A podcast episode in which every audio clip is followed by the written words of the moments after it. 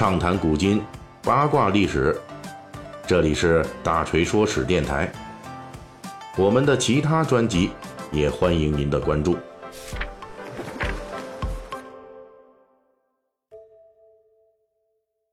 整整一百四十年前的四月四日，也就是一八七九年四月四日，东亚历史上发生过一件深远影响的大事。就在历史上的这一天呢，日本明治政府正式宣布将琉球王国改名为冲绳县，并任命郭岛直滨为第一任冲绳县令。就此，曾经作为中国藩属国近五百年之久。长期使用中国明清两代王朝年号的琉球王国，被日本以武力吞并了。这是一段不堪回首的亡国通史，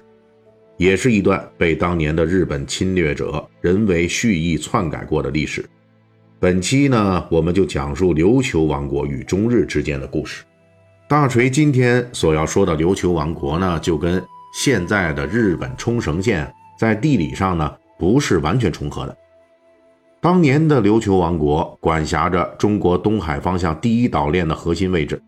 包括北、中、南三个岛屿群。其中北部的萨南诸岛如今归属日本鹿儿岛县管辖，而中部的大琉球群岛和南部的宫古群岛、仙岛诸岛等，则归属如今的冲绳县管辖。琉球群岛呢，在我国古代正史中出现的非常早。在《隋书》中，把这个地方叫做琉球啊，这个球呢，就是那个囚笼的那个囚，一个虫字旁，右边一个竖弯钩啊，嗯，也就是古人呢形容这一串岛屿啊，像囚笼一样在海上漂浮。到了明代呢，才逐渐的变成了我们现在所说的琉球啊，流利的流，还有这个足球的球啊，这两个字。那么琉球群岛呢，地理位置十分重要，自古以来就是中朝日和南洋之间进行贸易的重要的交通枢纽。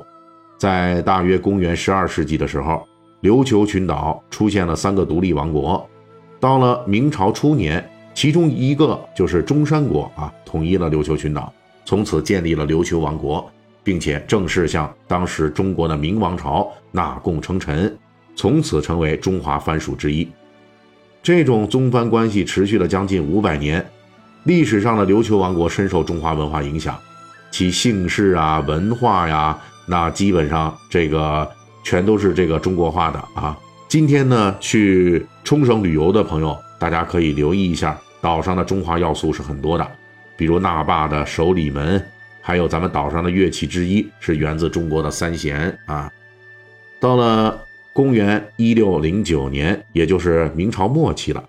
琉球王国成为中华藩属两百多年之后，日本地方诸侯之一的萨摩藩武装入侵琉球，强行将琉球王国变成了萨摩藩的藩属。但是呢，萨摩藩还是惧怕明王朝的干涉的，同时呢，他又贪图这琉球王国与明朝纳贡的丰厚收益，所以就一直要求琉球王国隐藏与萨摩藩的关系。从此，这琉球王国就成了双重的藩属啊！一方面呢，这明面上是向明朝去纳贡称臣的；另一方面呢，又在暗地里与这萨摩藩有关系。这种双重的藩属关系又持续了二百多年。到了日本的近代开始明治维新之后啊，日本图谋在东亚进行武装侵略，侵略的第一步就是针对离他最近的。曾经在历史上与他的萨摩藩有过关系的琉球王国，啊，这就开始了。公元一八七五年，日本派遣内务大臣松田道之带着军警就来到琉球了，直接进驻琉球王都，控制了各个要害部门，并且要劫持琉球王国的末代国王尚泰去东京。这里大致要说明一下，琉球王国呀，虽然作为中国藩属国拥有独立的治权。但是呢，它属于小国寡民，军事力量是非常薄弱的。而当时的日本明治政府只是派了几百军警跟着松田道之渡海前来，就成功实现了上面一系列的夺占琉球王国要害部门的措施，彻底把琉球给控制住了。但是呢，日本在武装控制琉球王国的时候，也知道中国与琉球王国保持了近五百年的。宗藩关系，因此呢，吞并琉球一事呢，必须要跟中国方面有一个交代。对此，日本明治政府就加紧逼迫琉球王国方面从此停止对中国的朝贡，要求琉球王国交出外交权。同时呢，日本军警在控制琉球部门的时候，就有意识的大规模销毁琉球与中国交往的历史和文字资料。正像龚自珍说过的那样，灭人之国必先去其史。而作为遭受侵略的一方，琉球王国方面坚决反对日本的吞并。为此呢，他们派出了两路求救人马，一路去东京啊，向这个日本的当局请愿说明，说这琉球王国是个独立王国，不是你日本管辖的县，请求日本退兵。另一方面呢，则派出了紫金关啊，向德宏这个人叫，呃，渡海就来到了大陆，向当时琉球王国的宗主国清王朝求援。日本当局呢，为了吞并琉球，已经封锁了琉球的沿海交通。而向德宏等人乔装改扮，突破日本人的封锁，到达福建，随后接连面见福建巡抚、呃闽浙总督等等高官，请求清政府出面交涉，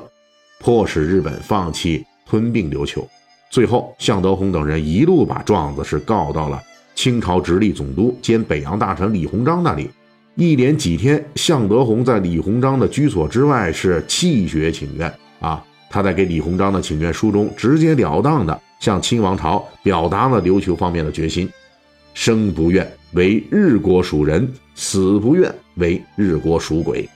但是当时的清王朝啊，正面临着几个方向的边疆危机：法国在西南方向，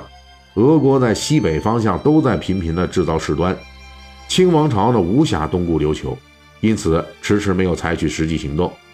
琉球方面前前后后又派出了几批官员前来求救，却始终得不到要领。一八八零年，琉球王国的陈情官林世公来到北京后，几度请求清王朝出兵救援，结果遭到拒绝，悲愤之极是自尽身亡啊！以此殉国。在死前留下的绝命诗中，林世公希望以自己这条命的牺牲。换来清王朝出兵救援琉球。林世公死后，清王朝仍然不肯出兵，但是呢，也感念林世公的忠义，将其安葬在位于今天北京通州区的琉球墓园之中。虽然说1879年琉球被日本吞并这件事，清王朝没有做出武力救援，但是日本在吞并琉球之后，也深感在国际法上的依据不足。因此，1879年到1880年，日本的明治政府与清王朝围绕琉球问题展开了多轮的外交谈判。日本方面的主张是，中日两国把琉球领土给分了，而中国主张必须保留琉球王国。双方反复交涉一年多，始终没有达成一致。到了1880年11月，中日两国琉球条约洽谈正式宣告失败。从这以后，日本明治政府吞并琉球的主张一直没有获得宗主国清王朝一方的认可，琉球王国在国际法上的地位实际上一直处于搁置的状态。这种搁置状态后来又随着中日甲午战争爆发和清王朝战败，继续无限期的搁置了下去，直到是今天。本期大锤就跟您聊到这儿，喜欢听您可以给我打个赏。